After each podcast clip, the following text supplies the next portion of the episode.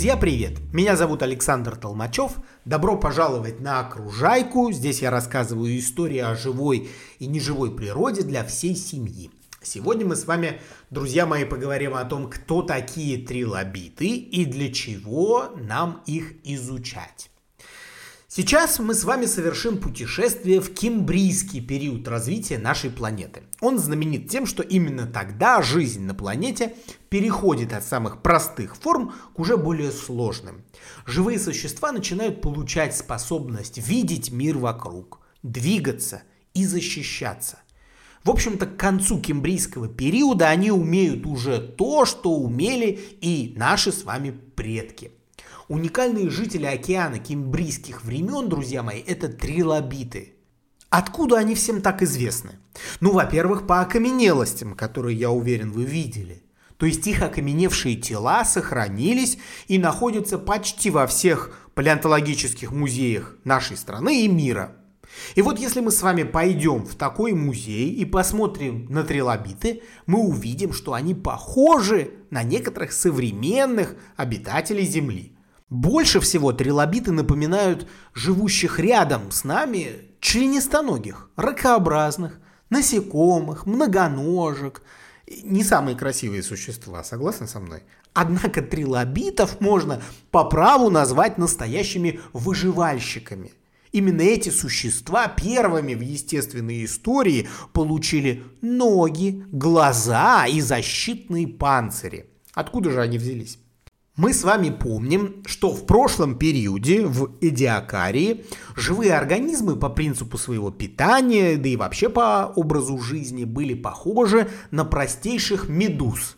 Они открывали рот, фильтровали воду, выплевывали все лишнее изо рта. Максимум, что они могли сделать со своей жертвой, это отравить ее щупальцем со стрекательной клеткой, как бы укусить ее ядом. Но самое важное, они не могли двигаться самостоятельно. Не все они стояли на месте, некоторые вполне себе плыли, но плыли по большей части по воле течений. А некоторые вообще были просто прочно прикреплены к океанскому дну. Но то был Эдиакарий. Теперь мы с вами наблюдаем за периодом, который называется Кембрий. И здесь уже все немного по-другому. Вся жизнь по-прежнему существует только в океане. И это неудивительно, потому что Земля все еще не самый гостеприимный дом для живых существ. В любой момент с неба на голову может свалиться метеорит или вулкан вдруг решит вылить под ноги раскаленную лаву. Но в океане, на удивление, все спокойно. Тут постоянная температура воды, много питательных веществ, ведь уже появились первые растения, крошечные, но вполне себе съедобные. Живые организмы в океане вначале все равно по привычке просто фильтруют воду. Как же они это делают? Очень просто, как самый примитивный пылесос. Открывают рот, заглатывают воду. Между прочим, медузы и двустворчатые моллюски сохранили такой тип питания и по сей день. Видимо, они решили, что придумывать что-то новое совершенно не нужно, ведь в воде до сих пор полно вкусных микрочастичек. Забрав из воды все для себя полезное, древние обитатели океана выбрасывают обратно все, что им не пригодилось. И это не только пустая вода. Здесь еще и спрессованные частички всякого несъедобного. В основном это вулканическая пыль. Вот смотрите, что получается. Первые живые существа постоянно заглатывают воду вместе с этой пылью, а мы с вами помним, что всяких взвесей в океане в те времена было много, вода была мутной. Так вот, они ее заглатывают, забирают все для себя ценное, а взвесь и муть спрессовывают в более крупную частичку и выплевывают ее обратно в океан. Что происходит с такими крупными комочками пыли? Они тонут. И происходит, друзья мои, удивительное. Океан постепенно начинает становиться прозрачным – Тут надо добавить, что не только первые обитатели океана так фильтровали воду, постарались еще и течение. Благодаря им мелкие частички тоже слипались друг с другом и оседали на дно. Как бы то ни было, вода в океанах стала очищаться. Что же это дало первым живым существам? Хотелось бы сказать, что красоту окружающего мира, ведь намного приятнее жить в прозрачной воде, чем в мутной луже. Но нет, дело тут не в красоте. э, живые организмы еще не были готовы оценить красоту. Первые земные существа жили лишь понятиями пользы. И вот мы сейчас с вами и выясним, какую пользу им могла принести прозрачная вода вокруг. Через нее, друзья мои, начал лучше проходить солнечный свет. Вот что произошло. Выходит, те организмы, которые питаются энергией Солнца, смогли селиться на больших глубинах. А следом за ними, ближе к дну, могут расселяться и животные, которые ими питаются, потому что у них там теперь есть пища. Постепенно океан становится не просто колыбелью жизни на Земле, а прям-таки густонаселенным городом. Жизнь кипит и бурлит на всех его улицах. И вот эти первые организмы в таких условиях начинают бороться друг с другом. В первую очередь за место под солнцем, во вторую очередь за более вкусную добычу. И для того, чтобы выжить, им приходится постоянно приспосабливаться, то есть становиться лучше других, лучше своих конкурентов и эволюция разгоняется до невиданных ранее темпов. Что же самое главное для животного сегодня?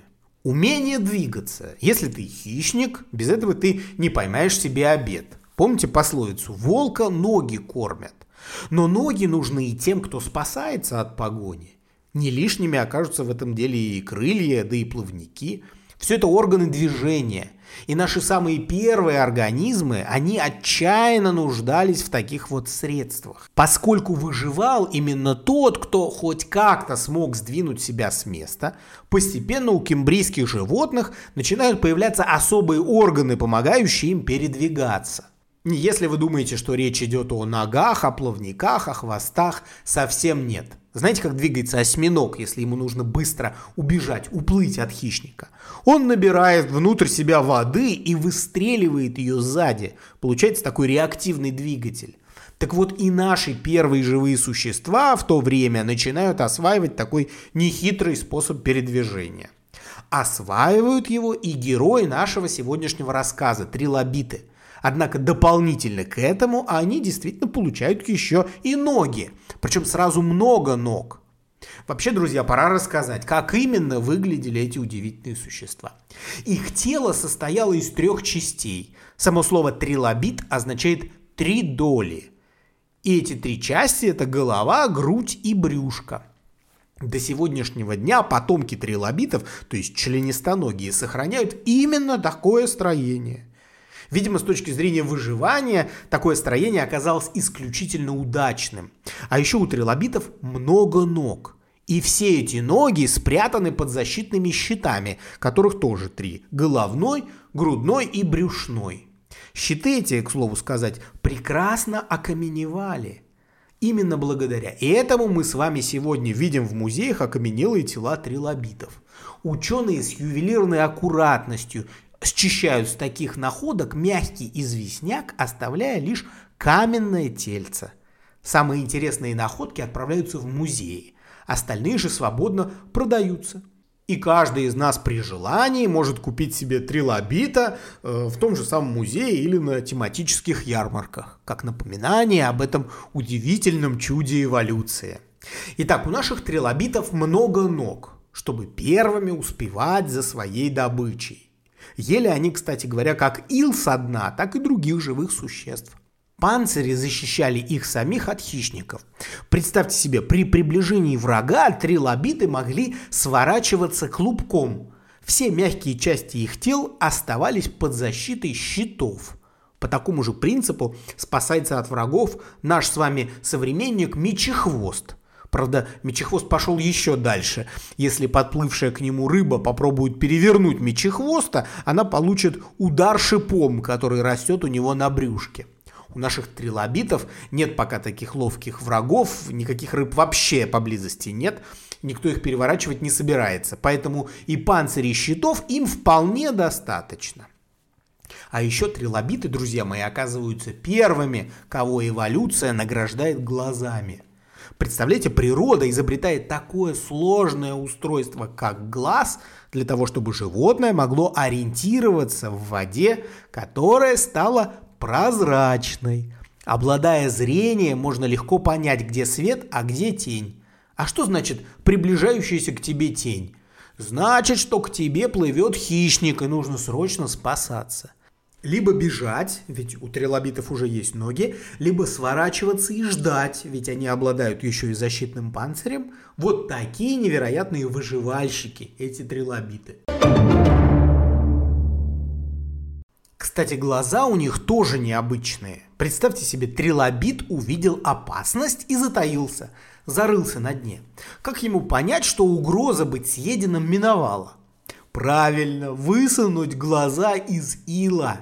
Никто из нас с вами сделать этого не может. А трилобиты могли. Их глаза крепились к голове на таких высоких стебельках и не втягивались, как у современных раков или у улиток.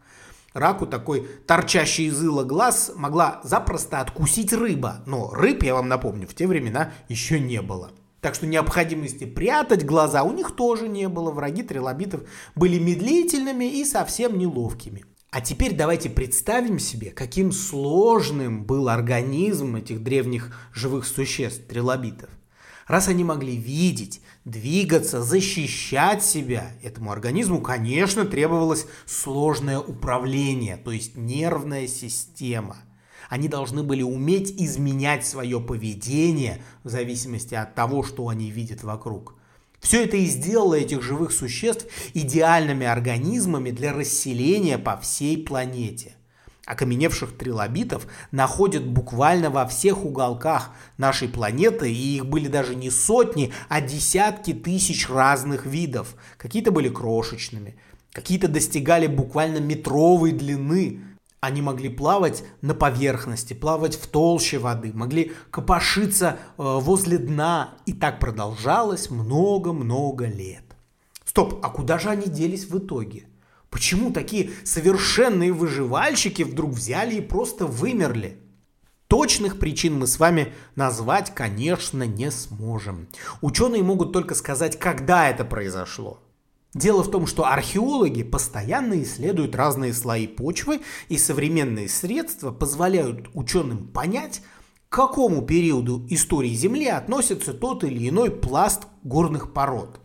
И вот в слоях, которые датированы более поздними сроками, трилобитов уже не находят.